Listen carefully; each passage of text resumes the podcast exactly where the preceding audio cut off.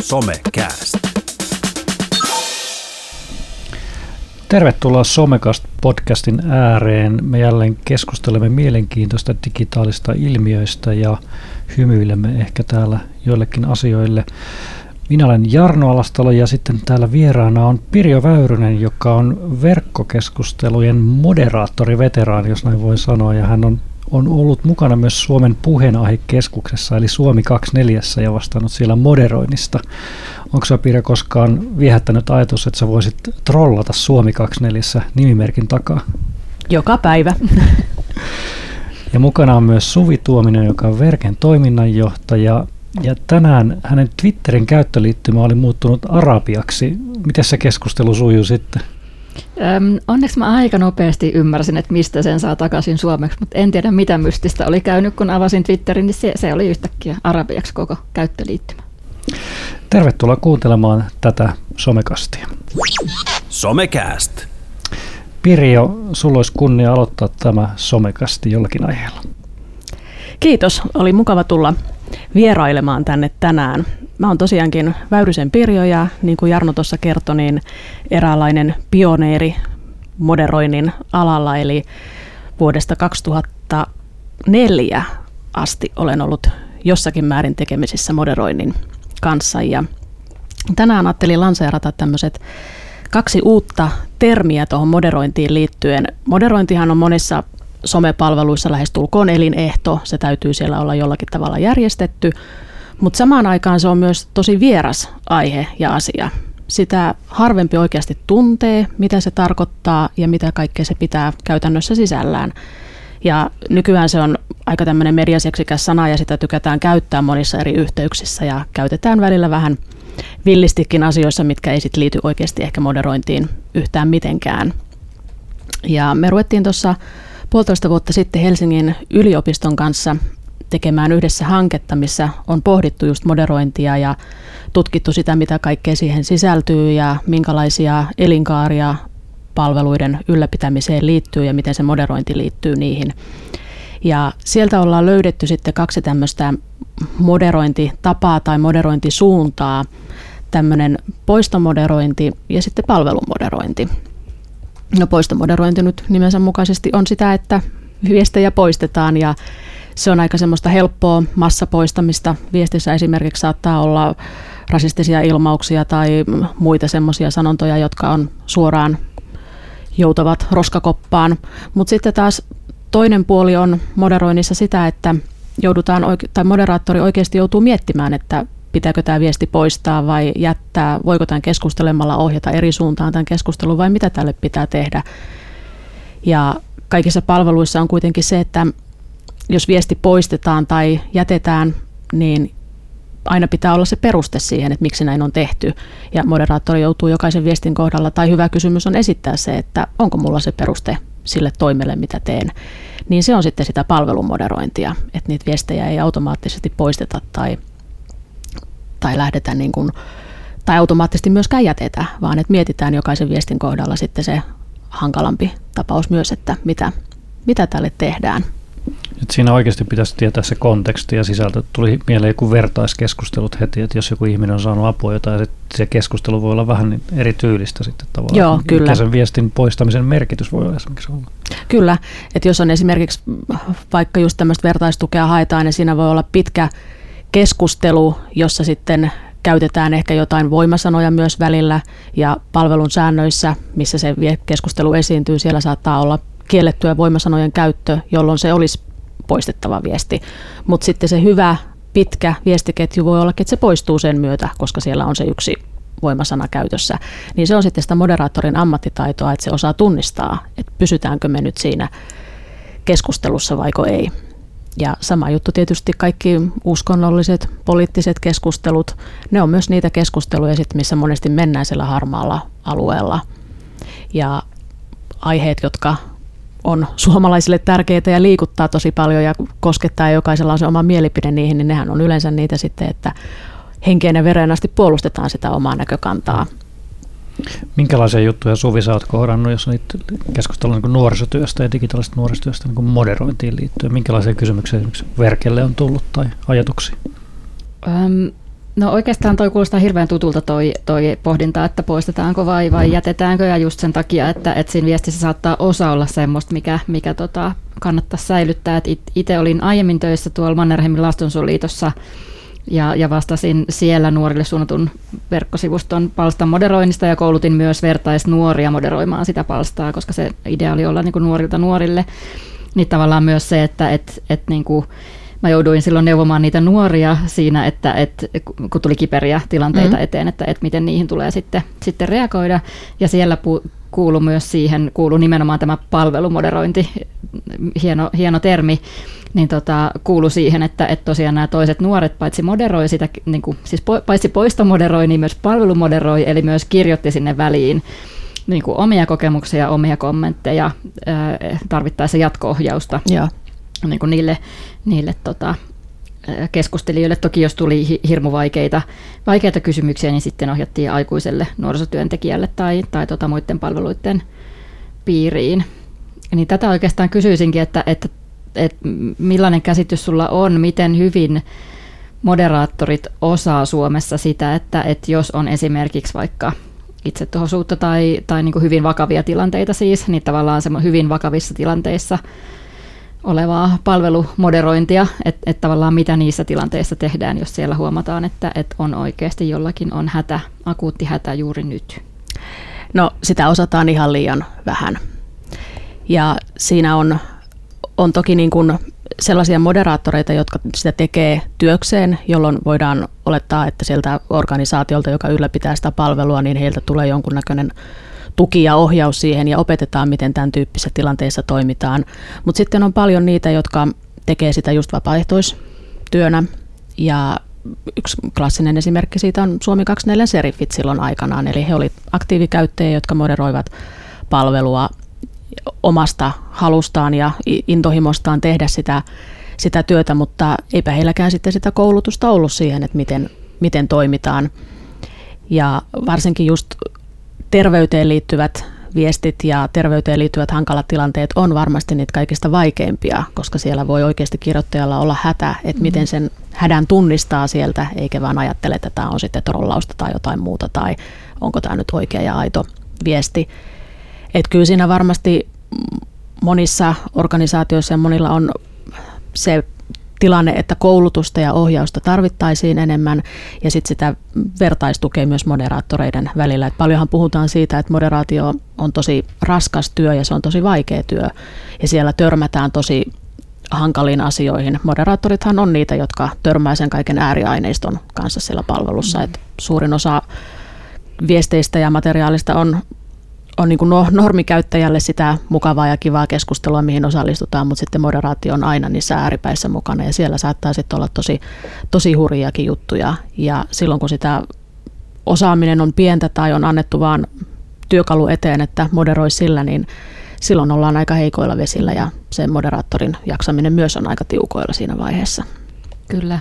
Ja tätä kun miettii nuorisotyön kontekstissa, niin, niin tota, monella nuorisoalan toimijalla on omat verkkosivut, tieto- ja neuvontasivut tai, tai tota muut, tai vaikka Facebook-sivut, missä on sitten keskustelu, keskustelumahdollisuus ja siellä sitten nuorisotyön ammattilaiset toimii toimii ikään kuin moderaattoreina siinä oman, oman työnsä, työnsä ohella, mm. ja mä sanoisin, että nuorisotyön ammattilaisilla se palveluohjaus tulee, tai palvelumoderointi tulee aika, aika luonnostaan siis se, että, että osataan myös sitten jeesata ja vastailla, vastailla nuorille, ja, ja tavallaan myös ehkä on silmää sille, että vaikka olisikin joku voimasana siellä välissä, niin, mm. niin tota, ehkä sitten osataan nähdä se niin kuin asia siltä, sieltä takaa kuitenkin, mutta, mutta, tota, mutta et sekin, että et moni, moni nuorisoalan ihminenkin tekee sitä kuitenkin kuitenkin niin kuin ilman varsinaista moderointikoulutusta, että vähän niin kuin semmoiselta näppituntumalta.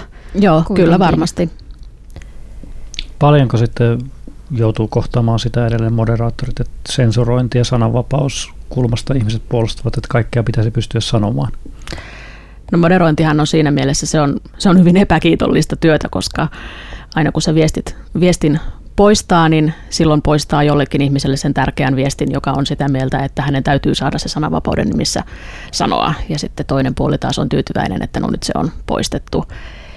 Et, totta kai lis- tietämys siitä, että mitä moderointi tekee, niin se pikkuhiljaa lisääntyy ja käyttäjät myös oppii tietämään ja tunnistamaan niitä tilanteita ja huomaa sen, että no nyt on hyvä, että tämä viesti poistettiin, että se oikeasti oli, oli poistettava, mutta kyllä varmasti niin kuin sellaiset moderaattorit, jotka tekee työtä esimerkiksi Facebookissa tai, tai muissa isoissa palveluissa, niin kyllä päivittäin kohtaa sitä, sitä, että nyt on viesti poistettu ja minun sananvapautta on rikottu ja minun yksilön vapaudet on nyt tuhottu. Tuleeko moderaattorista helposti jonkun sitten turva ja tuki? Joo, saattaa tulla. Ja se on nimenomaan sit siinä palvelumoderoinnista, kun puhutaan. Koska jossakin tilanteissa saattaa olla se, että moderaattori on se, se ihminen, joka ensimmäisenä törmää siihen viestiin ja ensimmäisenä rupeaa hoitamaan sitä tilannetta. Ja se varmasti korostuu just näiden vapaaehtoistyöntekijöiden kanssa ja esimerkiksi nuorisotyössä. Niin se moderaattori saattaa olla sellainen hahmo, johon luotetaan ja jolta toivotaan sitten sitä, että se ohjaa, ohjaa sieltä sitten kuiville ja auttaa, auttaa vaikeissa tilanteissa eteenpäin. Ja monesti näin varmasti onkin. Ja se, että eihän niin verkko, niin se on vain yksi, yksi paikka sille keskustelulle. Sama keskusteluahan käydään muuallakin no, live-elämässä, että ei se, ei se siitä niin kuin eroa mitenkään. On pakko vielä kysyä että siitä Suomi 2 maailmasta, niin oliko siellä sellaisia tiettyjä persoonoita, joita piti aina sitten miettiä, että poistetaanko näitä viestejä vai onko tämä nyt siellä kärkästä keskustelua? Joo, kyllä mä Suomi 24 olin melkein 15 vuotta, niin kyllä siihen aikaan mahtuu, mahtuu aikamoista ylä- ja alamäkeä ja, ja monenlaisia persoonia on tullut, tullut tuota siellä vastaan ja monenlaista hahmoa, ikimuistoisia hahmoja. Suomi 2 edelleenkin keskustella erittäin aktiivisesti. Löytyy monenlaista ihmistä ja eikä siellä edelleenkin näitä vapaaehtoismoderaattoreita taida olla mukanakin jonkun Joo, verran. kyllä siellä edelleenkin taitaa olla niitä ja sitten palveluhan on siitä mielenkiintoinen, että siellä on niitä samoja, samoja hahmoja sieltä 2000-luvun alusta vielä tähän päivään asti ollut kirjoittelemassa, että siellä lojaalius sitä palvelua kohtaan on uskomattoman suuri, suuri näiden palvelijoiden tai kirjoittajien keskuudessa. Tämä on hienoa. Suomi 2 ja monet muut verkkokeskustelut ovat sellaisia osittain moderaattoreiden ansiosta ja pysyy sisältö sellaisena kuin, että siellä keskustellaan paljon ja pystytään jatkamaan.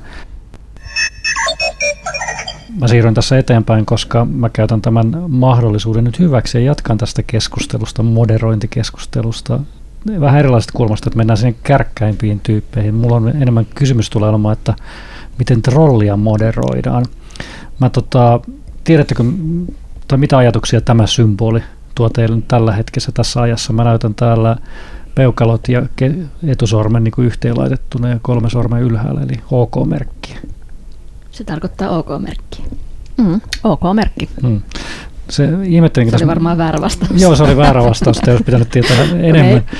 Siis muutama viikko sitten tota, yhdysvaltalainen uh, Andy Defamation League, eli se on tämä ihmisoikeusjärjestö, niin tämä merkki päätyi tällainen Hate on Display-listalle. Samalla listalla on myös esimerkiksi Hakaristi. Ja tästä Suomessakin uutisoitiin, että monet äärioikeisten liikkeet olisivat ottaneet käyttöön Ai tämän joo. merkin. Nyt muistankin joo. lukeneeni siitä, joo. Tämä OK-merkki. Se oli, jos, siitä oli alkukesästä oli jossain, että jossain tota, joku iso sanomalehti oli moderoinut sen tota, pois siis, kun jossakin ryhmätilanteessa, siis jossain mielenosoituksesta, jossa oli useampi ihminen näyttänyt tätä merkkiä ja sitten se oli tota, fotosopattu siis pois siitä, siitä kuvasta. Joo. Joo.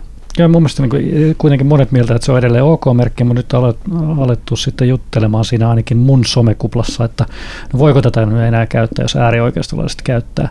Mutta miten tämä nyt liittyy tähän moderointiin ja keskusteluun, niin Vuonna 2017 tällainen keskustelufoorumi tai kuvalauta Fortsan on aloittanut operaation OKKK, ja ne on lanseerannut somessa siis sellaisen ajatuksen ihan trollatakseen, että ruvetaan puhumaan siitä, että tämä OK-merkki tarkoittaa äärioikeistolaista termiä tai äärioikeistolaiset käyttää tätä ja valkoista ylivalta, valkoinen ylivalta käyttää tätä, koska tästähän niin kuin tulee niin kuin tavallaan O, niin kuin white tulee niin kuin W tästä sormimerkeistä ja sitten niin kuin P tulee tästä niin kuin white supreme, mitä se meni, että valkoinen ylivalta, niin ne ovat lanseeranneet siis siellä Fortsan keskustelussa juuri tämän ajatuksen siitä, että tämä tarkoittaa äärioikoistoa, natsismia ja muuta.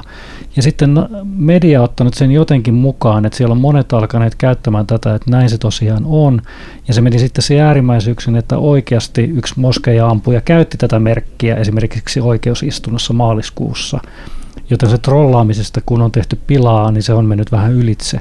Niin tämä onkin aika mielenkiintoinen mun mielestä, että miten tällaiset tietyt symbolit alkaa nousemaan esiin jonkun trollaamisen kautta ja, ja sitten, että miten joku foorumi, foorumi sitten voi olla niin vahva, että sieltä syntyy tällaisia ilmiöitä.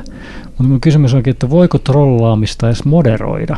Onko sellaista niin kuin ajatusta, että sitä pystyy hillitsemään, koska trollin tavoitehan sitten myös, että se herättää tunteita ja saa ihmiset niin kuin keskustelemaan ja se ei lopeta ennen kuin sitten on päässyt tavoitteeseenkaan. Onko se Pirjo kohdannut trolla, trolleja? Joo, kyllä varmasti jokainen, joka somepalveluissa ja siellä, missä käyttäjät sisältöä tuottaa, niin törmää trolleihin. Mutta ehkä se ensimmäinen kysymys on se, että mistä sen trollin tunnistaa? Hmm. Ja tunnistaako sen trollin aina täysin aukottomasti, että tämä on nyt trolli? Ja tässäkin esimerkiksi heidän puhdas tavoitteensa oli siis saada ihmiset tähän niin kuin pilaan mukaan, että tavallaan niin kuin ihmiset erehtyy, että tämä on, on tällainen ää, niin kuin merkki, joka tarkoittaakin jotain aivan muuta. Joo, ja no tuossa tulee heti tietysti huomattavasti pienemmässä mittakaavassa, mutta Suomi 24 oli kerran aprillipila, jossa kerrottiin, että venäläinen Yandex on ostanut Suomi 24. Ja se meni täysin läpi ja ihmiset, osa ihmistä uskoo edelleen, että Suomi 24 on Yandexin ja sitä kautta sieltä tulee venäläinen trolliarmeija, joka manipuloi Suomi 24 kautta suomalaisten mielipiteitä. Niin totta kai. Et niin kuin vähän, vähän sama, että siinä harmittomasta pilasta alkanut toiminta tavallaan meni niin kuin hyvinkin pitkälle ja ihmiset otti sen liian tosissaan ja totta kai sit siinä vaiheessa, kun kerrottiin, että aprillipila kyseessä, niin ei se enää ketään kiinnostanut. Se oli vaan, että nyt on Yandex ostanut mm. Suomi 24. Että, että kyllä varmasti trollaamisella ja silloin kun se tehdään hyvin, trollaamisenkin voi tehdä hyvin ja ammattimaisesti, niin kyllä sillä pystyy tekemään paljon ja viemään ihmisiä tiettyyn suuntaan. Mutta miten sitä sitten moderoidaan ja pystyykö sitä, totta kai niitä viestejä voi poistaa ja, tai voi siirtää, siirtää syrjään tai palvelusta riippuen huomioida, vaikka laittaa niitä, niitä jotenkin taakse, että ne saa vain erikseen klikkaamalla auki auki, mutta yleensä ne, jotka tämän tyyppisesti sitä trollaamista tekee, niin se on niin ammattimaista toimintaa ja siinä on niin paljon taustalla, että yhden viestin poistaminen, niin sillä ei hirveästi ole enää merkitystä. Niin haasteena varmaan sen keskusteluissa näiden tavoite on se yksinkertaisesti monien trollien saada sen reagointi aikaiseksi. Mm. Sitten herättää niitä tunteita ja sitten mennään sen pinnan alle sitten tietyillä asioilla, niin se on tosiaan haastavaa sitten varmaan miettiä sitä, että miten tällaisen ihmisen sitten saa lopettamaan jonkun asian. Se ei välttämättä onnistu. Se ei välttämättä onnistu ja sitten kun siinä puhutaan niistä tunteista, ihmiset reagoi tosi voimakkaasti tunteilla ja sitten kun siihen on tarpeeksi monta lähtenyt tunteilla voimaan, niin sitten jos sinne yksi moderaattori menee väliin poistamaan jotain, niin sillä ei enää saavuteta sitä iso reaktio välttämättä, eli siellä on se muiden käyttäjien tunnereaktio voimakkaampi kuin se viestin poistaminen. Hmm. Kuinka olennaista sitten tuossa miettiä esimerkiksi sitä, että kun viesti poistetaan, niin silloin joku reaktio voi olla ihmiseen, se voi olla pahempi kuin sen viestin poistaminenkin jopa. Se voi olla pahempikin. Ja siinähän mielessä on tärkeää, että se moderaattori pystyy itse sanomaan ja tietää sen, että miksi hän on toiminut näin, miksi hän on poistanut sen viestin tai jättänyt sen viestin sinne. Ja kaikista paras tilannehan on siinä, jos sen pystyy niille käyttäjille viestimään ja kertomaan, että miksi se viesti on poistettu tai mitä sille on tehty. Koska sitten jos sieltä viestejä poistetaan ja se on ollut esimerkiksi vaikka johonkin onnettomuuteen liittyvää keskustelua, niin se helposti aiheuttaa sen, että siitä ruvetaan vielä enemmän keskustelemaan, että miksi nämä viestit nyt on poistettu ja esimerkiksi tämä asianomainen tai uhri, se on nyt vaatinut sitä poistettavaksi ja täällä on jotain peiteltävää ja piiloteltavaa ja sitten se paisuu ihan eri mittakaavaan kuin mitä se alun perin olisi ollut, jos se viesti olisi jätetty sinne. Tuossa aikaisemmin puhuttiin jo siitä, että nuorisotyössä on paljon moderointia ja nuorisotyöntekijät tekevät sitä, mutta paljonko sitten kun ei välttämättä koluta sen moderointiin, niin paljonko sitten kolutaan sen kuin häirikön kohtaamiseen. Se mm. voi olla myös livenä, mutta nyt puhutaan digimaailmasta. Joo, mä tätä mietin, että mä en ihan varmaan onko siinä kyse niin kuin varsinaisesta trollaamisesta vai muunlaisesta häiriköinnistä, mutta että kyllä mä, äm, ne on tuttuja tuolla ainakin nuorille suunnattujen puhelinpalveluiden puolella on semmoiset niin testaajat, että, että tota esimerkiksi niin kuin, ää, nuoret vaikka porukalla soittaa johonkin nuorille suunnattuun auttavaan puhelimeen ja, ja tota vähän niin kuin, heittää huumoria tai, tai no siis soittelee pilareita niin kuin, niin kuin tota, tavallaan vakavalla asialla, mutta, et, mutta et niihin suhtaudutaan hyvin nuorisotyöllisesti niin kuin testaamisena, koska sitten myöhemmin joku näistä, jos ne on vaikka porukassa soittanut, soittanut sinne ja vähän, vähän tota, vedättänyt vedättänyt siellä päivystäjää, niin tota, ne, joku siitä porukasta saattaakin soittaa myöhemmin sitten ihan oikealla asialla. Et se on tavallaan semmoista testaamista sitä palvelua kohtaan, että onko tämä luotettava palvelu, mihin, miten muhun täällä suhtaudutaan, suhtaudutaanko muhun kunnioittavasti vai, vai vähättelevästi. Niin mä voisin kuvitella, että se on vähän samaa noissa, ainakin siis nuorten kohdalla noissa tota, nettipalveluiden kohdalla, että semmoinen tietynlainen häiriköinti voi olla sellaista, niin kuin, että vähän mennään katsomaan, että mikä paikka tämä on. Ja siinä mielessä musta se on tosi tärkeää, että varsinkin jos puhutaan siis nuorisotyöllisistä palveluista tai nuorisotyön Facebook-sivuista tai ryhmistä tai muista, niin, niin tota, et niitä rolleja ei välttämättä heti sieltä ainakaan poistettaisi, vaan vähän niin keskusteltaisiin, että, että mikäs meininki tai että miksi postasit tällaista tai, tai sen tyyppistä. Että totta kai se on helpompaa, jos nuorisotyöntekijä vaikka tuntee niitä nuoria, jotka sinne, sinne tota, kirjoittelee, niin tota, helpompihan se on sellaiseen sitten niin kuin tutun nuoren kirjoitteluun puuttua, mutta, mutta tota, että siinäkin semmoinen niin nuorisotyöllinen lähestymistapa siihen, että, että miksi, mi, mitä siellä on taustalla, miksi häiriköit. Hmm. Eli nuorisotyöllisestä kulmasta joskus tietyn viestin jättäminen vaikka jonnekin palvelu on parempi. Hmm, kyllä. Ja sitten ehkä myös se, että se tota, jos nuorisotyöntekijä siihen vastaa, niin myös sitten julkisesti sillä tavalla, että kaikki muutkin sen näkee, näkee sen vastauksen, tai tietysti tilanteesta riippuen, mutta tota, mutta et se, että muutkin näkee, että, että siellä sitten puututaan tietyn tyyppiseen käytökseen. Hmm.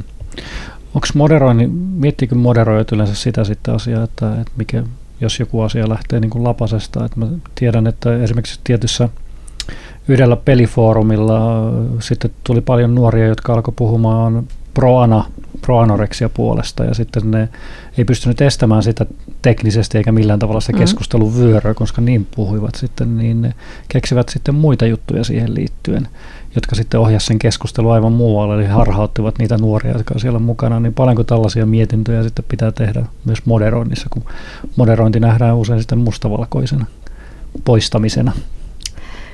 Kyllä sitä varmasti, no vähän aiheesta riippuen, joutuu miettimään – miettimään ja pohtimaan, pohtimaan ja varsinkin jos moderaattoreita on paljon ja sitten tehdään semmoista tietynlaista massapoistoja, niin silloin voi olla, että yksi moderaattori ei kohtaa edes sitä tilannetta, että huomaa, että täältä tulee paljon ja nyt yritetään harhauttaa, vaan se poistaa niin kuin viestejä ja käsittelee aina niitä yksittäin. Et siinä mielessä olisi sitten tärkeää, että myös ne moderaattorit keskustelee keskenään, jolloin tämän tyyppisiä ilmiöitä tunnistetaan paremmin ja huomataan paremmin sieltä palvelusta. Hmm. Onko moderointi muuttunut jotenkin tähän suhteen niin kuin viimeisten 15 vuoden aikana?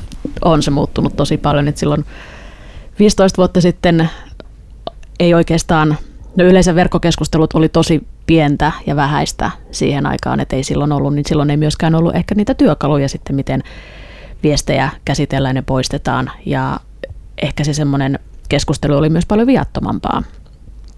Et sitten keskustelujen määrä on kasvanut ja sitä myötä totta kai moderointavien määrä on kasvanut ja on jouduttu myös paljon enemmän miettimään sitä, että mitä, mitä se moderointi on ja miten se kannattaa hoitaa, minkälaisin voimavaroin ja esimerkiksi silloin 15 vuotta sitten, niin ei kovin montaa palkattua moderaattoria ollut, mutta nyt se sitten taas somepalveluissa on, on ihan välttämättömyys, että on omat osastot moderaattoreille ja some- tai yhteisöihmisille.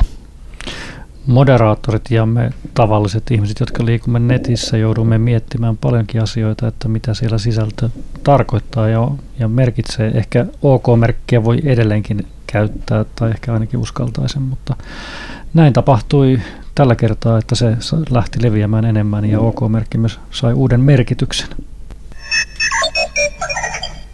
Näin meillä on kaksi aihetta jo keskusteltu. Suvi, mitä sulla on mielessä? No mä ajattelin, että olisi kiva jutella tuosta sukupuolittuneesta median käytöstä, koska tänä vuonna on julkaistu kaksikin eri tilastollista selvitystä, joissa on mone, molemmissa hyvin samantyyppisiä tuloksia yläkouluikäisten nuorten median käytöstä. Et, että tota, ensin tuli EU Kids Onlinein tuloksia ja sitten vielä kouluterveyskysely tuli tuossa syyskuussa tulokset siitä. Ja niin molemmat vahvistaa sellaista stereotypiaa, että, että pojat pelaa, tytöt somettaa. Noin niin kuin kärkevästi sanottuna. Näissä molemmissa tosi isot ja laadukkaat aineistot, eli voidaan sanoa, että ne on, on luotettavia aineistoja, että kouluterveyskyselynkin vastasi joku 80 000 nuorta ympäri Suomea, mutta siellä on esimerkiksi sellaisia prosenttilukuja, että että pojista pelaa päivittäin 52 prosenttia ja tytöistä 23 prosenttia, että se on niin huomattava se ero siinä. Ja sitten toinen, toinen, mikä siellä, siellä on, niin, niin tota, pojat julkaisee siis julkisesti enemmän omia mediatuotoksiansa YouTubessa ja, ja tota muualla kuin tytöt.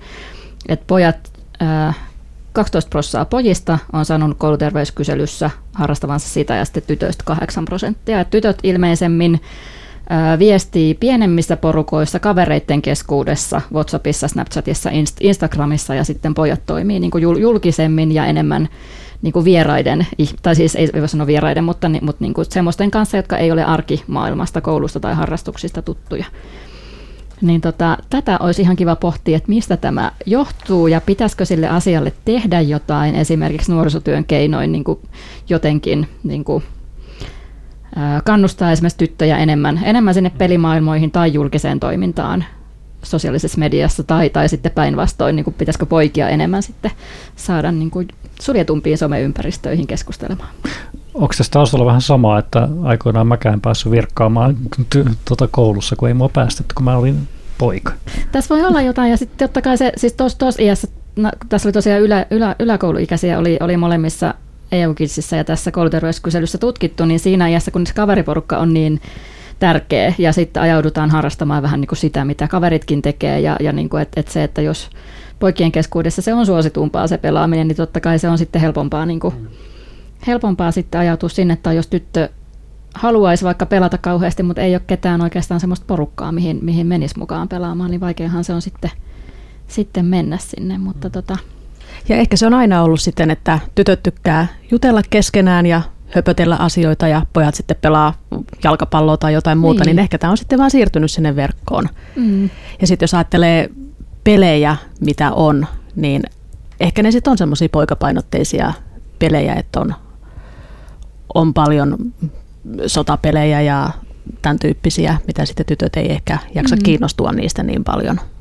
Toi voi olla ihan totta, ja sehän sitten taas johtuu ehkä siitä, että ne on enimmäkseen nuoria miehiä, jotka niitä pelejä tekee myöskin, niin, että kyllä. ne tekee tavallaan itsellensä ja toisilleensa, että ehkä ei sitten osata tehdä sen tyyppisiä, mistä, mistä myös tytöt sillä tavalla kiinnostuisi. Mm. Ja onko toikin johdannainen sitten, että kun pojat julkisesti tuotti enemmän somesisältöä, Joo. niin sitten mä aloin miettimään, että onko nyt enemmän sitä ilmiötä tullut, että nyt on pelaaminen liittynyt paljon myös somen julkaisemiseen. Ehkä Suomessa puhutaan paljon, kun Yle tuo esiin aika paljon sitä, niin liittyykö se sitten siihen, että pelisisältöistä, sisältö, peli sisältöä on tullut sitten someen enemmän ja pojat julkaisevat sitä enemmän, varmasti. koska pelaavat. Ja, kyllä, se varmasti liittyy toisiinsa, kyllä. Että johdannainen sinänsä puolella. Mutta kyllähän mä niinku huomannut, Verken videossakin on käsitelty pelaamista ja siellä on näitä pelikouluja, niin tavallaan sielläkin on ollut enemmän se, että, että tavallaan miten järjestää jonkun pelin tekemisen tällaisen pelijamit tai tällaiset, missä niin nuoretkin osallistuu tekemiseen, niin tyttöjä on saatu osallistuttamaan vaan siinä, että ne on niin aktiivisesti myös mietitty sitä, että miten kommunikoidaan sen tapahtuman sisällöstä. Mm. Että se on aika niin kuin miehistä ja poikamaista sitten se keskustelu, mitä aikaisemminkin ollut tietyissä asioissa. Kyllä, et, mutta et mä en tiedä, onko ratkaisu sitten se, että järjestetään tytölle, tytöille niin kuin erikseen tyttöjen peli, pelikerhoja tai muita, että toisaalta tietysti olisi kiva, että, että niin kuin sukupuolella sinänsä ei olisi, ei olisi väliä, että, että kuka ei. vaan olisi, olisi niin kuin tervetullut. Mistä se on lähtenyt aikoinaan, koska siis, tämä on, voidaan mennä kauas, kauas taakse, että aikoinaan enemmän koodaajia oli melkein jossain 50-60-luvulla, ja se lähtee sinne, niin naiset koodasivat kyllä, enemmän. Niin, kyllä, sitä pidettiin naisten ammattina, koska siinä vaadittiin tarkkuutta ja näppäryyttä, mitä, mitä niin kuin koettiin, että naisilla nimenomaan on, mutta, mutta tänä päivänä sitten taas ne on miehiä enimmäkseen. Missä vaiheessa se on kääntynyt niin päin? Että? No onko sitten 70-80 jotakin siinä kohtaa se on tullut? En mä tiedä mistä se Mm, johtuu edes en sitten. tiedä. Mm. Ja, ja siinä puolessa. Mutta tässäkin on mielenkiintoista, että miten sitä pystyy sitten kääntämään tota, Pasilassa jossain, muista mikä se tila oli, mutta siellä on fyysinen tila, missä ovat siis pelikoneet ja sitten tanssistudio lattia laitettu samaan tilaan. Joo, Pasilan nuorisotalolla. Joo. Joo, kyllä. Ja, ja et sen kautta niin kuin syntyy niitä niin kuin kohtaamisia, kun on samoihin aikoihin tai muuta. Ja ehkä sitten mä en tiedä, onko sitä mietitty tai tutkittu, että siirtyykö sieltä mm. lattian puolelta toiselle niin kuin sitten ihmisiä. Et se on yksi tapa. Kyllä, totta. Sitä mä tässä kanssa mietin, että, että jos kerran pojat ö, toimii mediajulkisuudessa tyttöjä enemmän tai on niin kuin valmiimpia tuottamaan julkista sisältöä, niin voiko se jossain kohtaa johtaa myös siihen, että tytöt ei rohkene tuoda omia ajatuksiansa julkisesti esille tai, tai niin kuin se, että jos tytöt ei harjannut jo nuoresta pitäen siihen, että, että omilla mielipiteillä on olisi niin paljon merkitystä, että niitä kannattaisi vaikka tuoda sit julkisesti esillä, niin, niin tota, mitä se tarkoittaa sitten digiajan kansalaistaitojen tai kansalaisuuden niin kuin, ja poliittisen osallistumisen Tähän kuulostaa kannalta. hirveältä.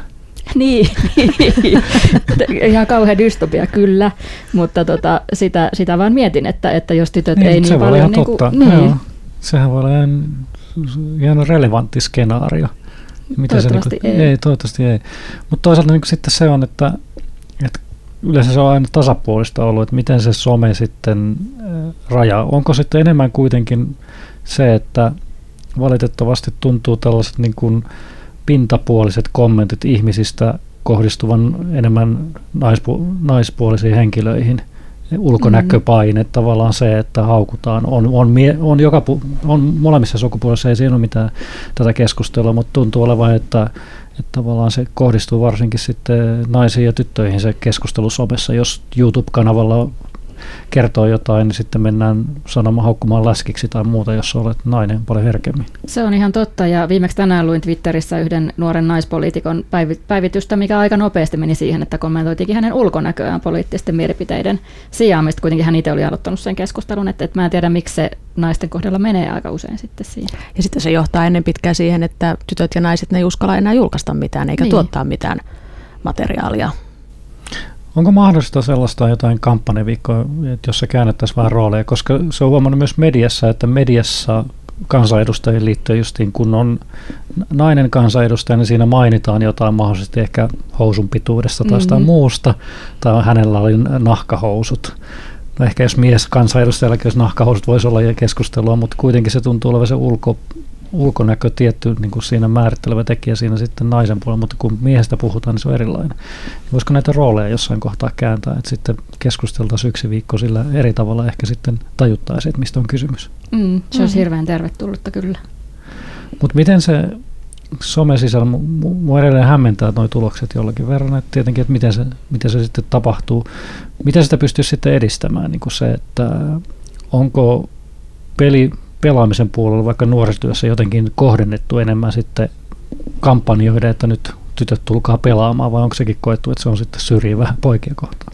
On niitä jonkin verran ollut ja on jonkin verran ollut siis ihan tyt, niin tyttöjen peliryhmiä, koska se on havaittu myös, myös nuorten kanssa keskustellessa, että se saattaa olla joskus se este, että, että jos on vaikka ainoa tyttö olisi jossain peliryhmässä, niin silloin se on hirveän iso, iso kynnys joillekin tulla mukaan. Joillekin ei ole tietenkään, mutta, mutta tota, joillekin se voi olla, niin sitten yksi ratkaisu olisi ne nimenomaan niin sukupuolitetut, vaikka sitten pelaamis, pelaamisryhmät. Ja pakko kysyä tässä kohtaa tietenkin se, että kun somella ajatellaan usein niin kuin Facebookia, Twitteriä ja Whatsappia näitä, miten nämä keskustelufoorumien, onko sä Pirjo huomannut jotain, vaikka Suomi 24 ajoilta tässä sukupuolin jaattuneisuudessa, että ketkä julkaisevat ja keskustelevat enemmän? No nuorissa varmasti oli silloin, silloinkin jo se, että, että tytöt keskusteli enemmän ja tytöiltä tuli enemmän sitä materiaalia. Että sinänsä tässä on ehkä sellainen hyvä suunta kuitenkin, että jos pojat julkaisee nyt enemmän, mm. että enää ei olla niitä juroja suomalaispoikia, vaan että uskalletaan tuoda sitä omaa, mm. omaa näkemystä esiin, että sehän tuossa on hyvä, hyvä puoli.